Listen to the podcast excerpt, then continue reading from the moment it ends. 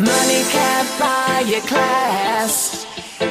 Money can't buy your class. Elegance is learned, my friends. Elegance is learned, oh yeah. Money can't buy your class. Money can't buy your class. Elegance is learned, my friends.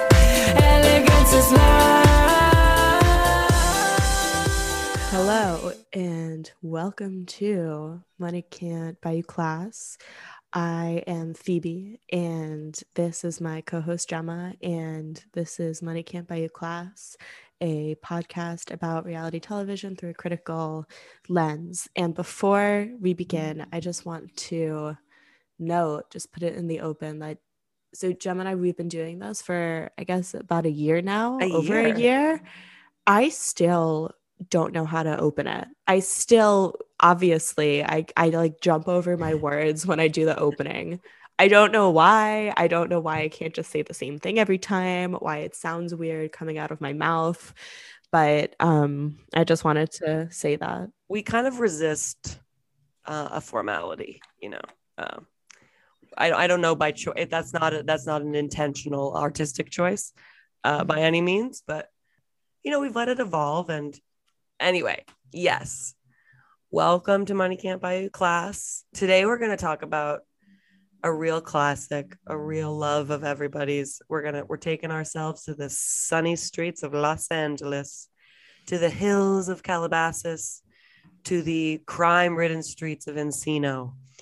We will be speaking about the first 5 episodes of The Kardashians on Hulu, season 1, and we're going to touch on Dorit Kemsley's robbery as performed, shown, illustrated on the first episode of Real Housewives of Beverly Hills. Yeah, two classics are back. Two classics. Thank God.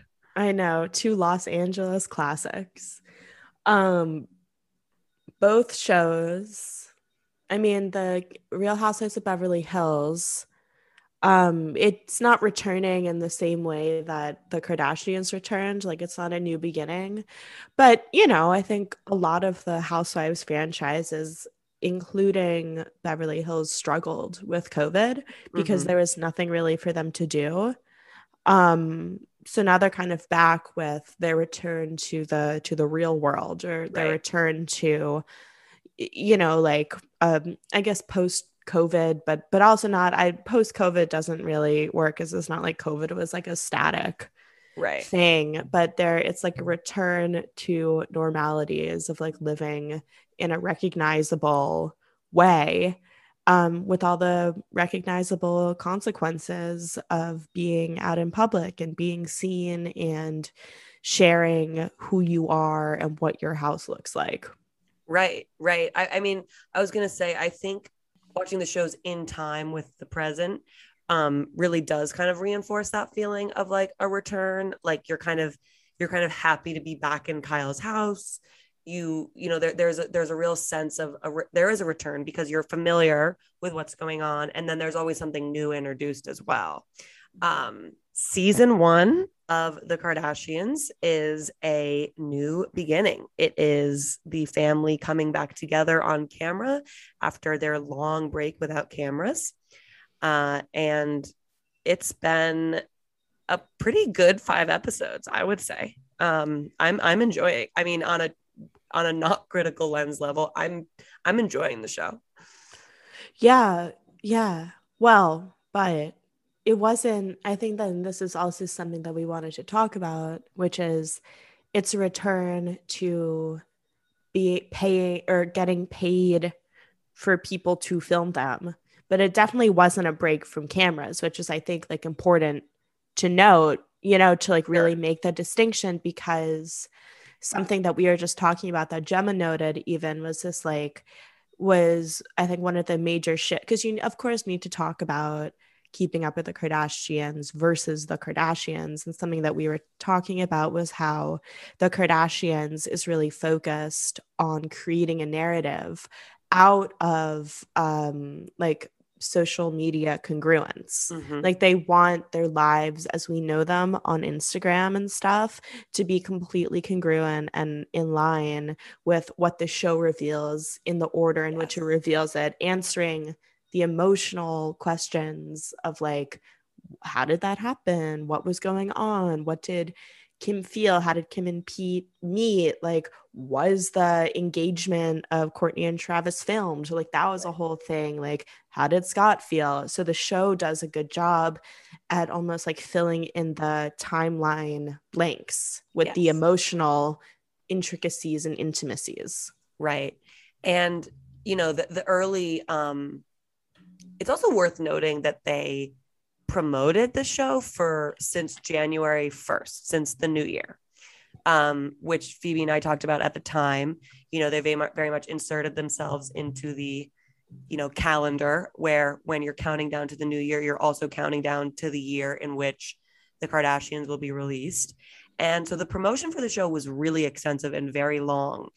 And I think the line is totally blurred between straight up promotion, you know, Hulu presents The Kardashians coming April 13th, to the promotion of just themselves living their lives on Instagram, which becomes a desire, which becomes something that you want to then see happen on the show. So it's a very smart tactic and a much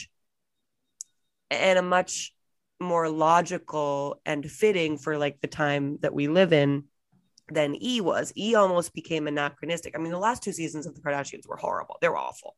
And part of the reason I felt like they were so awful was because we were playing catch up. There was a real lag and a real disconnect between them manufacturing a plot about Kourtney and Scott getting together, but we're seeing Kourtney living it up with Travis on Instagram. So then it just kind of falls flat at that point. That it doesn't work anymore. So I think that this shift was a really important part of the Hulu production. Yeah. Yeah, no, for sure. And you're right. Because like, I mean, they also got, I think, really bombarded with COVID. Yeah. You know, because it's like, how are you going to shoot? Like, how are you going to plan out shoots? You know, not that I don't like feel bad for them really, but it's like at the beginning of the show. And I think a lot of like successful shows in their first couple of successful seasons, like reality shows, you don't really care about the individuals, but you care about the show. So every new season, you have no idea what's happened since, you know, you've last checked in with them, because they're characters and it's like a plot. They're not like real people. But I think that the Kardashians blowing up,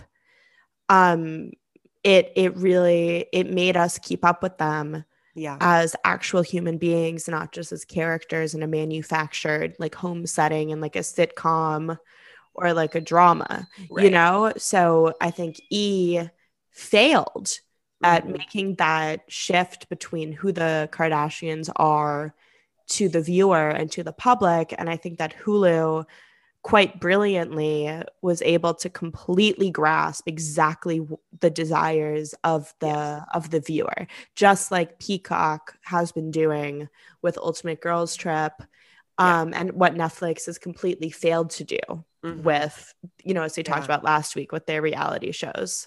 Yeah, definitely. And I remember when the promotion started coming out about the show, I was really interested in the fact that all of the Instagram account Kardashians on Hulu, the promotional images early on were all these Polaroids, images of Polaroids, which, you know, beyond the kind of Instagram meta vibe of Instagram's icon as a Polaroid camera and, you know, early filters on Instagram were like the digital version of a Polaroid, which was this huge development in photography where you could just snap a picture and see it a minute later.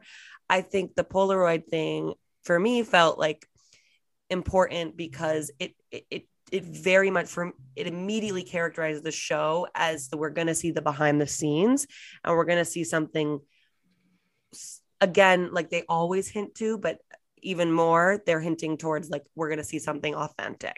We're going to see them just doing their daily lives in somehow a more authentic way. I also think that it hints to the Kardashians' nostalgia, which I think, which for the 90s and the 2000s when they kind of came up.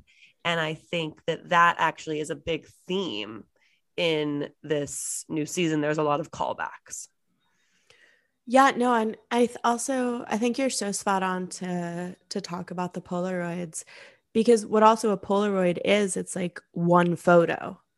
Right. It's like this immediacy of the one photo, and there are no copies of it. Like they're not digitized, and it's kind of impossible for them to be digitized, because it's not like a film camera even where you can like scan the film or whatever. So I think that it also kind of like adds to this ethos of like, you're getting an exclusive. Like what we're going to give you is something that's like only you can get. And it also reminds, did you see Genius, the Netflix documentary about Kanye?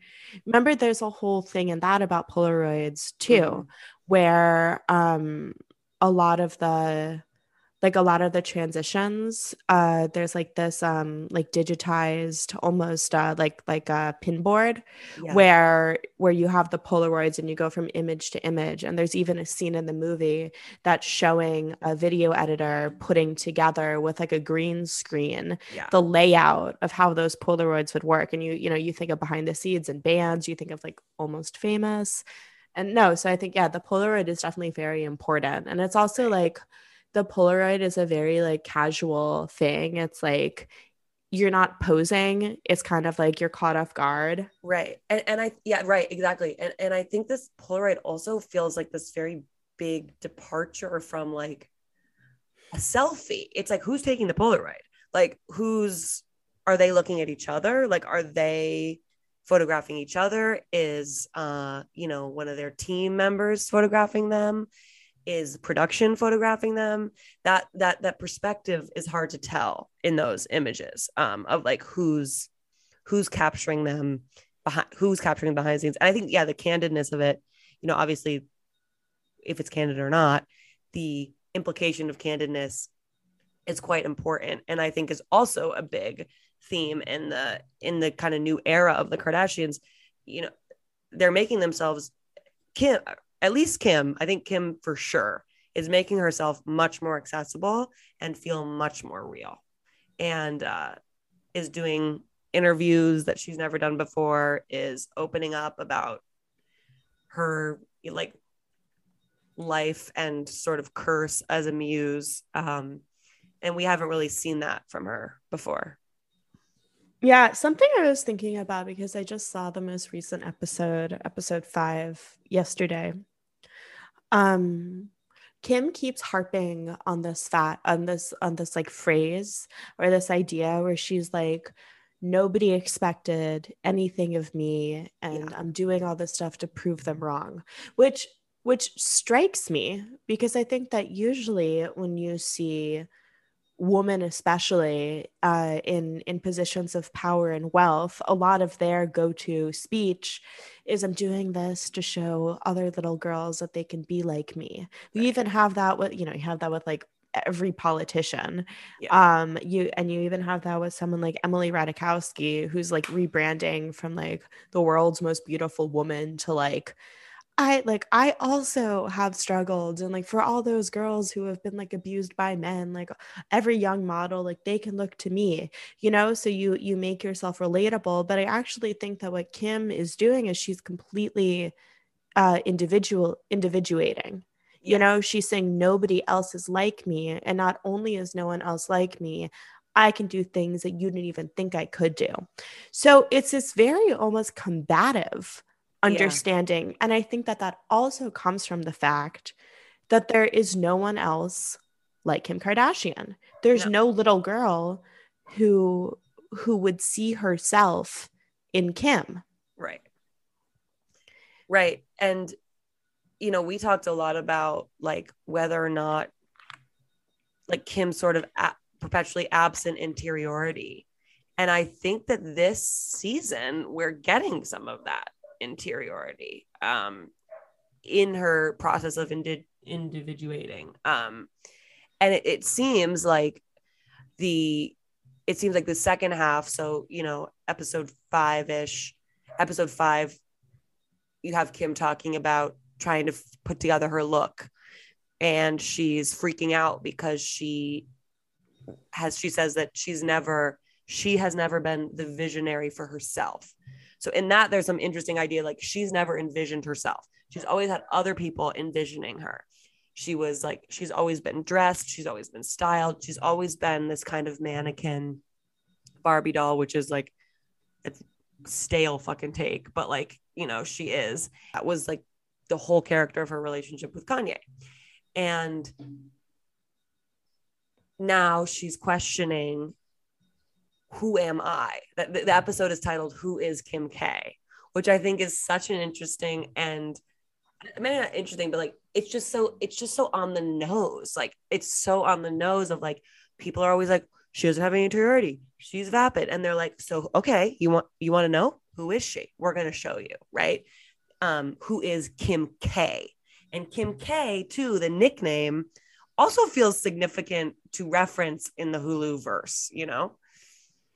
Yeah, no, exactly. I mean, I'm just thinking now about the relationship between like awareness and interiority, you know, because I think that you can be self-aware but not have an interior life. And I'm also wondering like what type, like there's self-awareness, but then there's also awareness about how you're seen. Mm-hmm. There's awareness about how you act. And I think that there can also be a lot of like faux awareness. And then in that scene that you're talking about when Kim goes, I've never dressed myself. Well, and when she's saying I've never been the visionary, it's because she's having a hard time dress herself. And then Scott comes over and Scott, you know, in the documentary style, just like on the fly interview, he goes, it's so ridiculous to me because Kim is literally famous for being the most beautiful, the most attractive woman in the world. So I don't know why she would freak out. But then Scott then does the thing where he goes, oh, you know, it should actually make everyone watching, everyone in the world feel better because even Kim Kardashian is insecure. So I think that Scott is actually creating a character of Kim K, you know, in air quotes, in a completely different, unorchestrated way that Kim herself is promoting the image of herself because she's not making it about relatability, but I think that Scott is making her insecurity about relatability. And that's where the tension is. And I mean, and it also, you know, saying that she's not the visionary, first of all, it like, you know, her marriage with Kanye, you know, marriage is literally a business transaction, but I think that also the marriage with Kanye was the marriage of the two minds, the marriage of the two images between them. So I think that she's kind of hinting at that as well. She goes, and she says in that same scene, we always had fashion, but fashion's not enough for a marriage. Yeah. Right? It almost like brings to mind, like, you know, if we consider them like a great sort of synergistic, creative, artistic couple, in which together, only together, they are able to realize their vision. It's very romantic and it's very classic. I mean, you have Ulay and Abramović, who they were only able to make work together, and their work was important because it was the two of them. And in the end, they had the most dramatic, romantic art piece of their lives, which was their breakup. You know, everything in their life was a performance. Their breakup was a performance. They each walked from one side of the Great Wall of China and met in the middle and said goodbye. Even then, real human emotion gets in the way, and Ulay couldn't keep it pure. He started a relationship with his guide and had a baby with her. And Marina was alone. Marina was left alone. That's always very poignant to me. Right, exactly. And then of course, like you think of like Ulay and Marina Abramović, like when she was at the at MoMA, there was like another fault line when she was doing the artist is present and he came and, you know, she shed a single tear, but even the, you know, the return of the emotionality has to be in the public sphere. And then you think about the Donda release or Donda 2 was it? I'm like, now it's like everything is above my head. It was the Donda release in Chicago where Kim and Kanye, who were divorced at that point, staged a wedding. Yeah. Right? They're like still collaborating under like the auspice of their relationship. Right. They're performing a relationship. They're performing a togetherness. They're making public something that, well, I don't know. They're just something is happening by making art or performing something which already was performed, you know?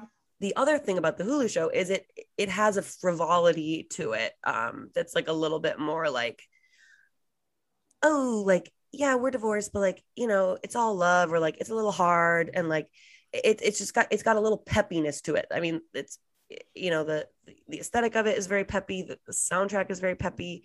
So we're not really going to see these like very, very sad moments. The time of trial we see Kim in consistently is her under pressure to perform a task and to continue to do work. You know, we really don't get to see her super, super upset ever about, you know, divorce or something, or see her describe her relationship with Kanye in a, like, you know, kind of deeper way.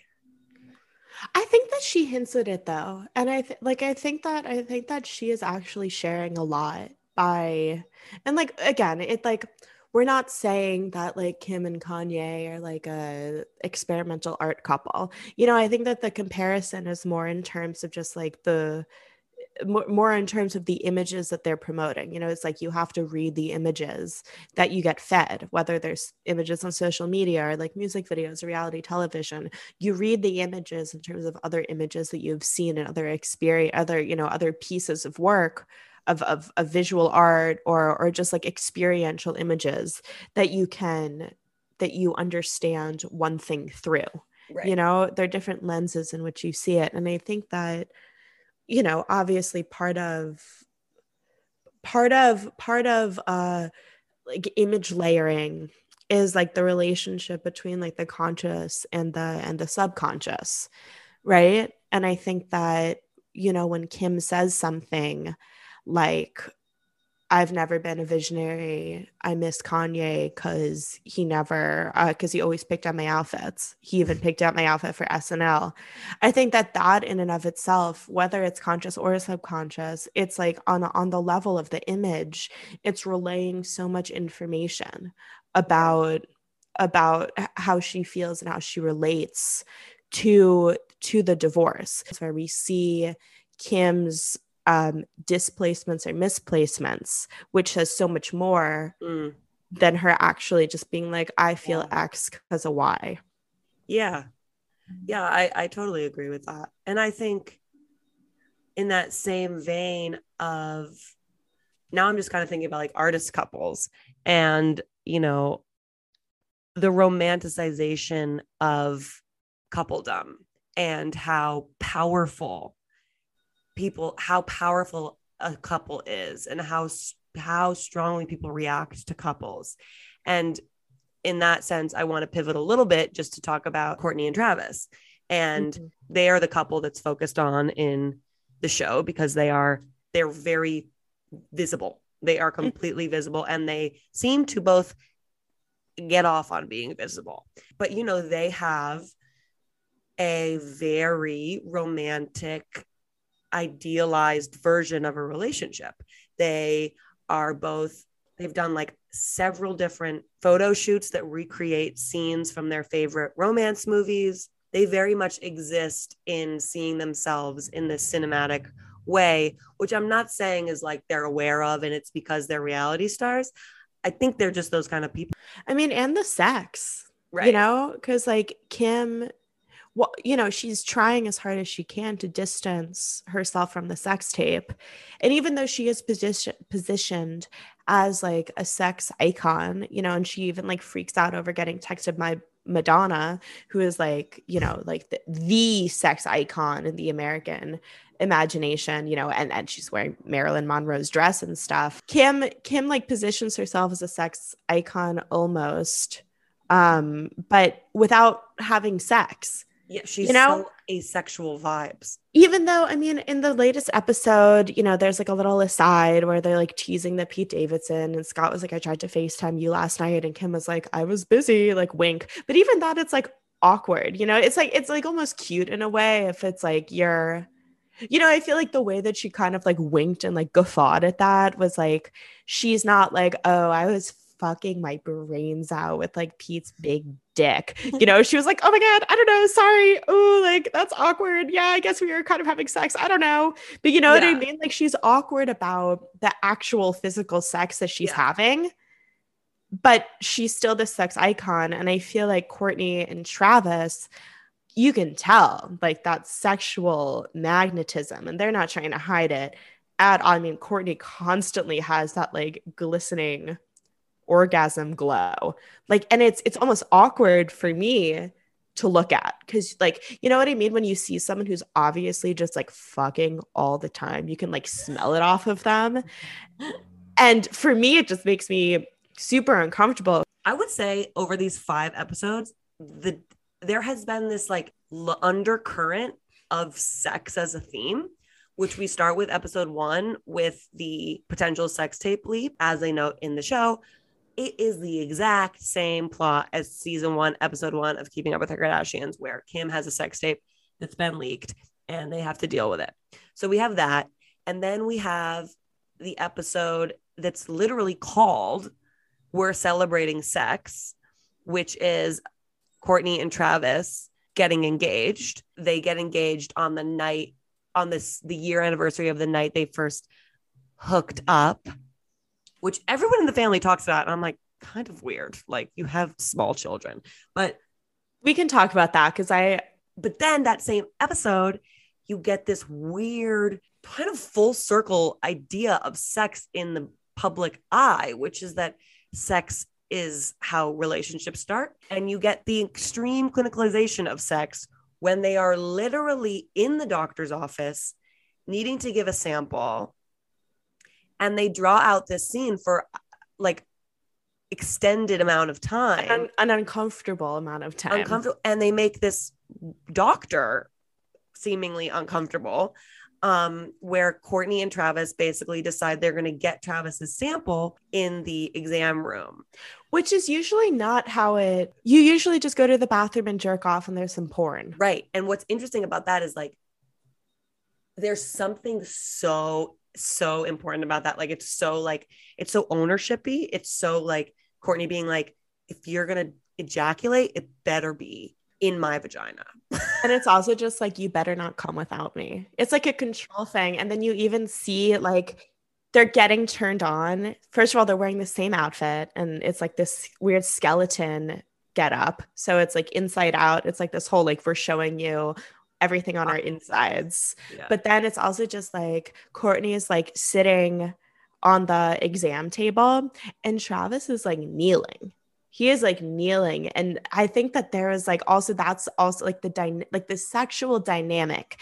It's not just like, okay, like we're going to have sex now because like it's hard for him to come if like he's just jerking off. So can we just have the condom? Like, sorry if this is awkward. And the doctor's like, all right, like sex, sure. But like the fact that they're just like, they're making it into like a sex, they're sexualizing the sex, which is like something that, you know, doesn't always happen. Like sex isn't always sexy, especially sex in the public eye. But anyway, they're making it into like such an experience that you kind of like understand how like dominance and like submission works in their relationship. Yeah, totally. And you know, the doctor says like, so no other bodily fluids. And so Kourtney asks, okay, no other bodily fluids. Mm-hmm. So like no spit. And she's like, no. And she's like, his spit? And she's like, no bodily fluids. And Kourtney's like, so not my spit either. And she's like, no bodily fluids. But I have to say, like, I mean, I don't know. Like, I feel like the circle comes, like, it goes to the extreme clinicalization, but then it's not, they declinicalize it. I mean, it's kind of amazing. Like they kind of erase the clinical part of it, which I feel like maybe was like important for them emotionally. Right. And even that they're kind of like, I mean, even that is like a sexual scenario or like a play acting, but they're role playing normal sex, mm-hmm. you know? And they're also role playing like teenage dumb, you know, making out in front of your parents, like, can I use spit? Can I use his spit? Like they're totally performing a version of themselves that you can tell is liberating for the both of them. But I think in like their liberatoriness, it calls into contrast or conflict the, I don't know, the like the other performances of supposed normalcy that everyone else is doing. And it makes everyone feel extremely uncomfortable except for Kourtney and Travis, who are just kind of like in their own performance and play acting. They're actually reaching towards something liberatory. But, you know, and at the same time, I think that what keeps, you know, Kourtney keeps saying, I don't want to burst our bubble. We're in such a special bubble. I don't want to burst the bubble. I think that they both know that context does matter. You know, you can't just like continue your life as an endless performance. Like there's that great Charlie Kaufman film with Philip Seymour Hoffman, Synecdoche, New York, where he does try to make his life into a complete performance, but dies in the performance. You know, how do you make your death into a performance? But that's like a whole other thing. But the context of their reality, it keeps catching up to them with Scott and with the kids, you know? Yeah. And I think that, you know, as someone whose father, you know, had a relationship where he was not hiding puritanically his attraction to the person that he's in a relationship with, it made me incredibly uncomfortable. And it kind of like it, and I know from other people who've gone through the same thing, when your parents do that, you can kind of feel in like a very guttural way, or like very much so like in the stomach, that there is kind of a competition between sex and parenthood. And you can tell that your parent desires something that isn't you, and you cannot give that to your parent. Yeah. You know, and I think that the kids, like Kourtney's kids, are freaking out because they're feeling as if they can't give their mother what she craves. And they're afraid. They're afraid they're losing their mother. I mean, everyone keeps saying in the show, so in the proposal episode, for some reason, Kourtney blames it on Kris, and Kris seems to have been the mastermind behind it. In the proposal episode, all of Travis's kids are there. They're a little older. The whole family's there, but Kourtney's kids aren't there. It's kind of a weird vibe. And, you know, like Phoebe, you pointed out in one of our conversations that, you know, the beginning of Keeping Up with the Kardashians was all about blending the Jenner and Kardashian family. Yeah, right. And I think that even Kourtney hated Bruce, and definitely Khloé hated Bruce for a really long time. And there are all those episodes about like Kourtney like blaming Kris for like cheating on Robert. It was like this, you know, this whole thing. But I think that there's definitely obviously there's a trauma, but I think that this trauma in the show, it's like, even, yes, like a theme is sex, but the theme of the show has always been the loss of a parent. Yeah. And I think that the biggest trauma is a parent leaving you before you can leave them. Mm-hmm. Right. Because we're kind of taught that like, no, you're with your parents and then you leave, like you go off to college, and it creates like in many ways, even though it rarely happens for anyone like that, this sense of agency for the child. That's why it was heartbreaking to see the kids. And I actually, you know, Scott is like a really fucked up guy for many different reasons. But I think that he's actually a good dad to his kids, you know, and especially now. I mean, you see the way that he acts with them. And I don't know. I don't think that Kourtney's a very good mother. And remember, a few seasons ago, there is that, like, one of the plot lines was that Khloé had to like make one of her sisters like the godmom of her kids, which and she chooses Kim, right? And you think that she's going to choose Kourtney because Kourtney's like, I love spending time with my kids and like blah blah blah. But I think that at the end of the day, Khloé is like, actually Kim is the better mother. You know, Kim is actually mothering her children. And then I saw this like interview clip of like Kendall, who we can talk about her. She's like the most insufferable person. You can't stand her. But in an interview, someone was like, it was that interview where it's like either eat like goat semen or like answer a intrusive question. So she chose to answer the question. And it was like rank your sisters in terms of how good they are at mothers from like best to worst. And even Kendall was like, yeah, like Kourtney's the worst mother. This, I think, is also illuminating something that we've talked about a lot, which is like, that we've talked about in terms of the Housewives, that we've talked about in terms of Elena Ferrante's series and I just watched The Lost Daughter, and you should watch it, by the way. But very strange movie. It gets at the crux of the pain and difficulty and kind of like shackles of womanhood. Some women have children too early, and then they feel trapped and they feel like they can't live their lives. And they are haunted. I think Kourtney's a little bit like that. I think Kourtney had kids really young. She didn't really ever have a support system with her children's father. I mean, maybe early on. No, definitely not early on. Now she wants to live her life. She wants to live life. Like, I think Kourtney is very much exemplifying, like I hadn't thought about that till this conversation, but like, I think that's a really interesting lens into which view this whole Travis relationship is like Kourtney's internal battle and like grief of wanting to be a mother and wanting to be an independent sexualized woman.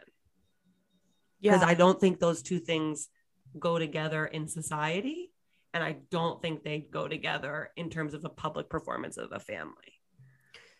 Well, and I also think that Kourtney is a very selfish person, which you can I think that she's selfish in a way that is different than a lot of the other sisters are, you know? And I keep seeing it because, you know, there's one thing to be like, I am making the decision to like choose myself and like, go like fuck my boyfriend and like whatever, like the kids will come second. It's one thing to just like say that, even if you don't say it on national television, you can tell if somebody is like honest with themselves about what they're choosing. But she says, I think it's like episode 2 or 3, she, in one of her like talking head interviews, she's like, no, actually like doing PDA is good for my kids because it shows them, it's actually like really good for them because it shows them that they shouldn't be embarrassed of like loving someone physically, which is like, that's so not true. Like, I mean, I don't know. Like, no, I don't think that's true. And like, even like when I was a kid, like my parents just like kissed a little bit. I was like, oh my God, ew, gross. Like, it makes you feel weird as a child. And I think that especially seeing your parent do that with someone who like isn't your biological parent is like, ew, gross. Like, it looks like Travis Barker. I know. And like, you can tell it's just like fucking the shit out of your mom. You know what I mean? It's like, it's like, it's not even, that's actually not like a weird thing to say. That's like the whole fucking point of like Oedipus, you know, it's like, exactly. It's weird to see your parents having sex. Yeah. You know? Well, it's like, you know, the age old tale of like, you know, it's like a rite of passage in this weird fucked up way to like walk in on your parents or something like that, you know? No, it's like, and that literally, you would think it wouldn't, but that is like the trauma with a lot of kids that they, have you read The Wolfman? That's like Freud's, like one of Freud's cases. Yeah. His whole thing, like, we won't get into The Wolfman right now and I'd have to like reread it, but the Wolfman is this guy is like impossibly fucked up. And after years and years of therapy, his trauma was walking in on his dad fucking his mom from behind. Right. And he has nightmares about it. No, exactly. And it's just like, that was it. Yeah. He walked in and then he like rapes his sister or something. You know what I mean? It's like, he gets so messed up by it that I don't think it's good. And I think that that's part of like Kourtney's like incredible, like narcissistic selfishness where she can't even admit that she's doing something for herself. Yeah. And even like, instead of being like, oh, you know what, I'm going to immediately call my kids and tell them to come out here. She goes, well, they're not here because it's my mom's fault. Yeah, exactly. She's always blaming. Kourtney's been the most dislikable for the longest time. I've gone through an arc with her. Like at the beginning of the season, I was like, oh my God, loving Travis. And now I'm like, okay, let's figure it out, you know?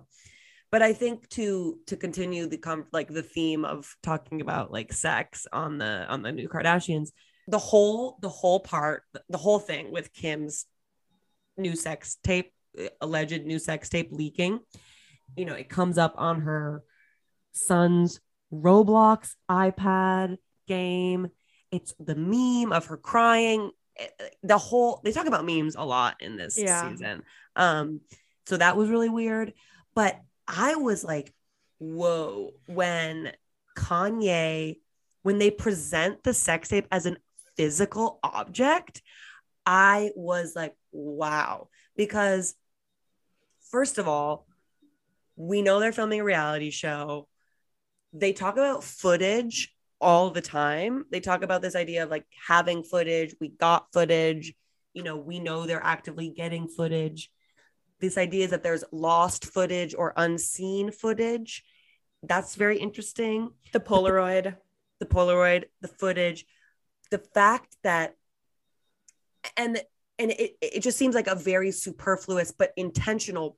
It's a prop. It's a full on prop. It's a way for the viewer to see, like, even like the mass of the suitcase, and like it was a full desktop computer and like a hard drive, and you're like, okay, what? Like, everyone knows that's not how like the internet works. Like okay, it was only on that hard drive, maybe. Like, I just thought that was so weird, and like I thought like Kanye retrieving this sex tape, almost like a sex object, and like Kim's objectification as a sex object. I just thought that part was like wacko. Right. And I think, right. No, I, right. That was really weird. And then they all pray over it. So it becomes this like sacramental object. It was like a sacrificial, sacramental, like it was so symbolic. She's crying. She's weeping, looking at this desktop.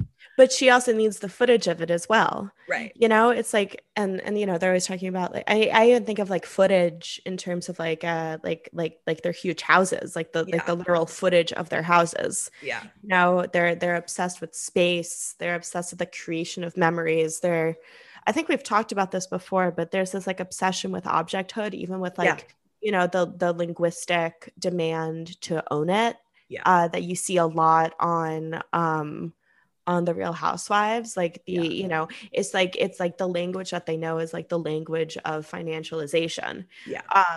And I think that like financialization, the ethos of it, the, you know, the embodiment of it, it not only like entraps you in a completely unpoetic nature, I think it also entraps you in the idea that everything's an object, like that, you know, that, speaking of SNL, that bit in 30 Rock where, you know, where we get to see the world through everyone's eyes. So we see the world through Jack Donaghy's eyes, and everything has a price tag. Yeah.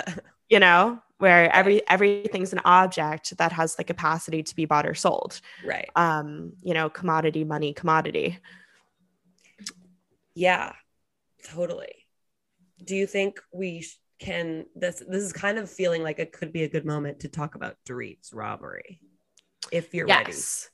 Right, because it's we go from everything's an object to what happens when of the trauma of people taking your objects, and what happens to your understanding of the object when you're confronted with their loss. Yeah. So like, right. So like the losing or the taking of objects also gets confused with like, are you traumatized? You're traumatized because of the violence. You're traumatized because you're violated.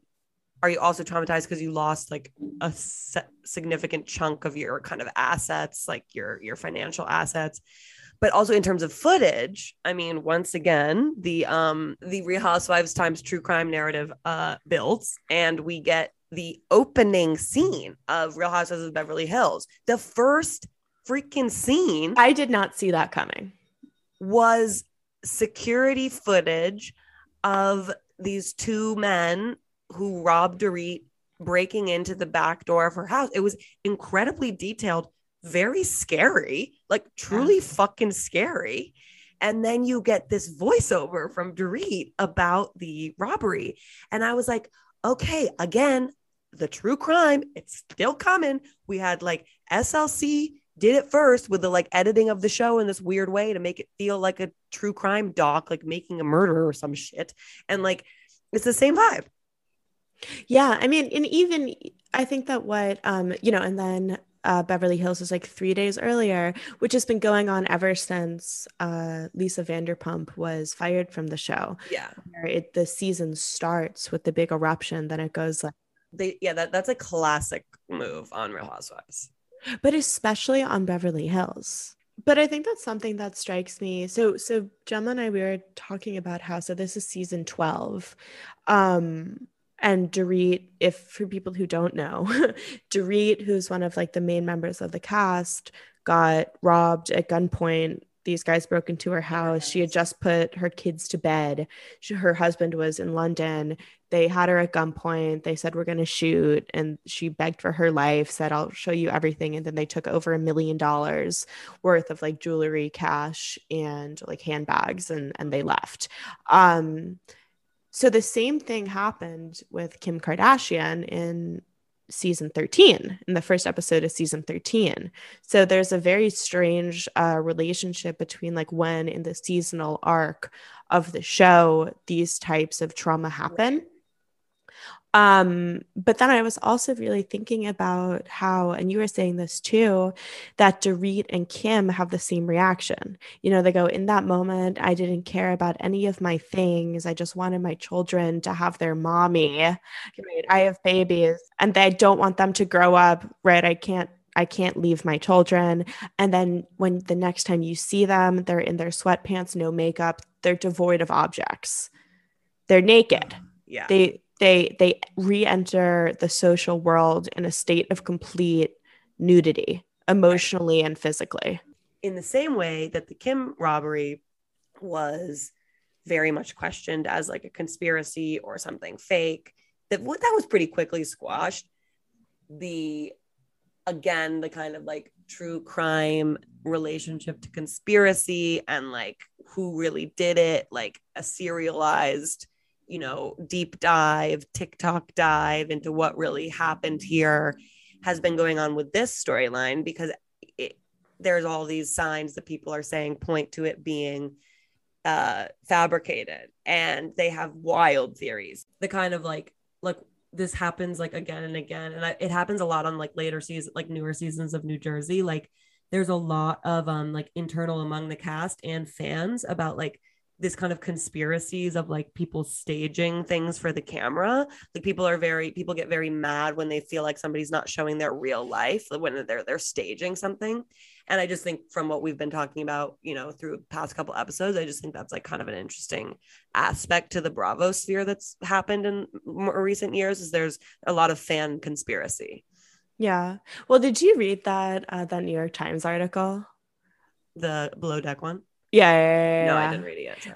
Sorry. No, it's fine. But it just, it started off with a few paragraphs that were like, a lot of like psychologists and psychiatrists recently have started to believe that like we're living in like a real-time simulation akin to what happens in like Mario World when you shut off the PS4. Mm-hmm. Like the world kind of like continues, and like we're kind of like living in a simulation that like other humans or aliens have like put forth of like projecting human futures. So we're just kind of like caught up. I know it's like crazy. Like we're being watched by people like millions of years in the past or something. But then it's like, well, if that's true, I hope that they're just as entertained as we are with watching like reality television. Yeah. That's, you know? Yeah. And that like definitely, like I think about like the staging and stuff where it's just like, well, of course it's staged. They're on television. And like, I know it's so weird that there's this like insistence of like wanting it to be the truth. Realer than real, truer than true, which is why, like, you know, the true crime stuff, because it's like those security cameras are not put in by the production crew. Like those are just like from it. That's the reality. The reality is that like the cameras saw something, but the cameras can't speak. The cameras couldn't say anything. They're literally just passively watching. Well, that's interesting. Yeah. That's an interesting idea, is like, we actually, for the first time, maybe opened with legit reality being filmed, like a Big Brother, like surveillance camera. I mean, I was just kind of astonished by the structure of the episode. Like they just fully went into that. They didn't focus on anything else. They didn't introduce any new characters.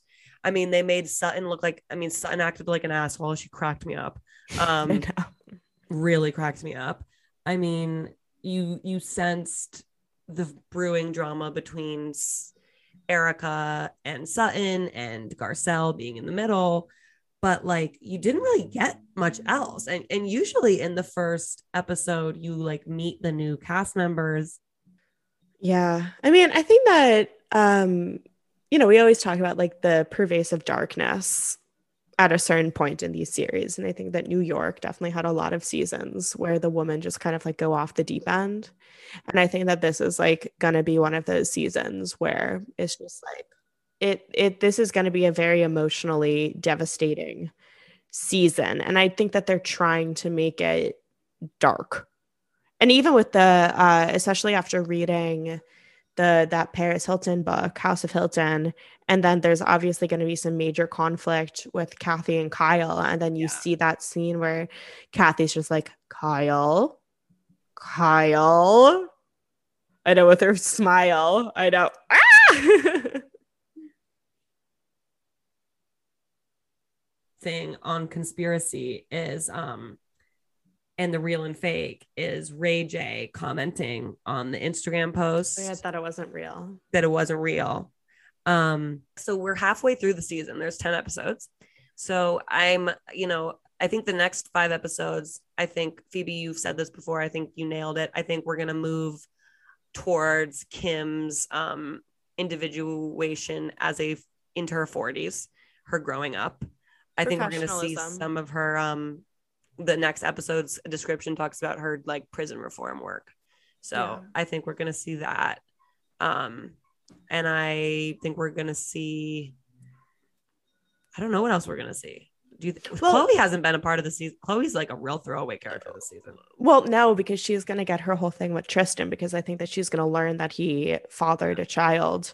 So that's just like fucking, poor Khloé. It's just devastating. Cause I think that Khloé, we've seen so much growth with her, because, you know, at the beginning of the series or whatever, she had like anger issues and, you know, just like issues upon issues, and the DUI and like really drinking too much and just like violence. And I think that she's grown up so much, but I think that like she, you know, she's like the youngest one, and she lost her dad when she was so young, and her and her mom always have had their issues. And I don't know. It's just that it's just sad, because like you kind of, you know, you root for Khloé. Like I really do. Like she's like the only one who I actually kind of root for. And there's still so much more to talk about. Like we didn't even talk about Kendall or Kylie or Kris. I think there's definitely more to come. You might get a little part 2 on this app, I think. Yeah. I mean, it's exciting. I think that it's exciting. All right. Well, thanks for listening. Stay tuned for more. And don't forget to like, comment, and subscribe. Bye. Bye.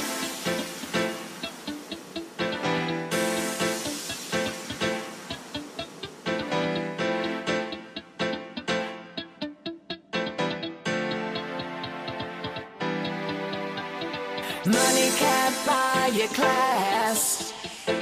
Money can't buy your class. Elegance is learned, my friends. Elegance is learned, oh yeah. Money can't buy your class. Money can't buy your class. Elegance is learned, my friends. Elegance is learned.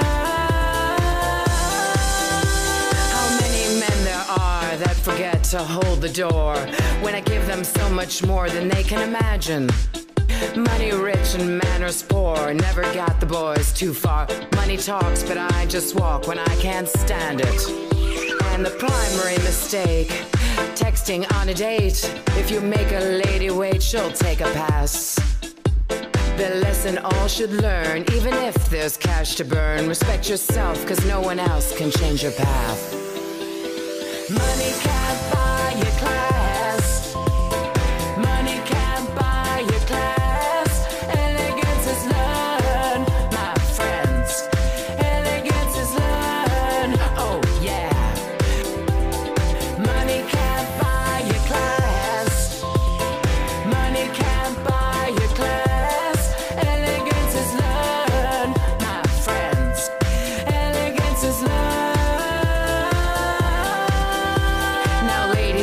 forget to allow the men you've met to exemplify their very best behavior. When entering a room, greet everyone, and soon you'll be invited and entitled to the grandeur. Your company should feel when a conversation's real, even if the topic feels like science class.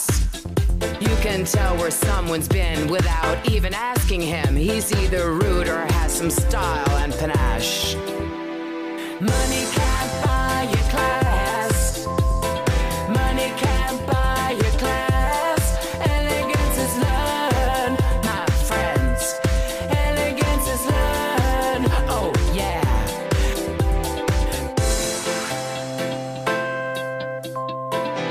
It's all about elegance and flair and savoir-faire. You don't have to be rich or famous to be unforgettable. Haha. It's not about where you're from, it's about what you've learned. Money can't buy your class. Money can't buy your class.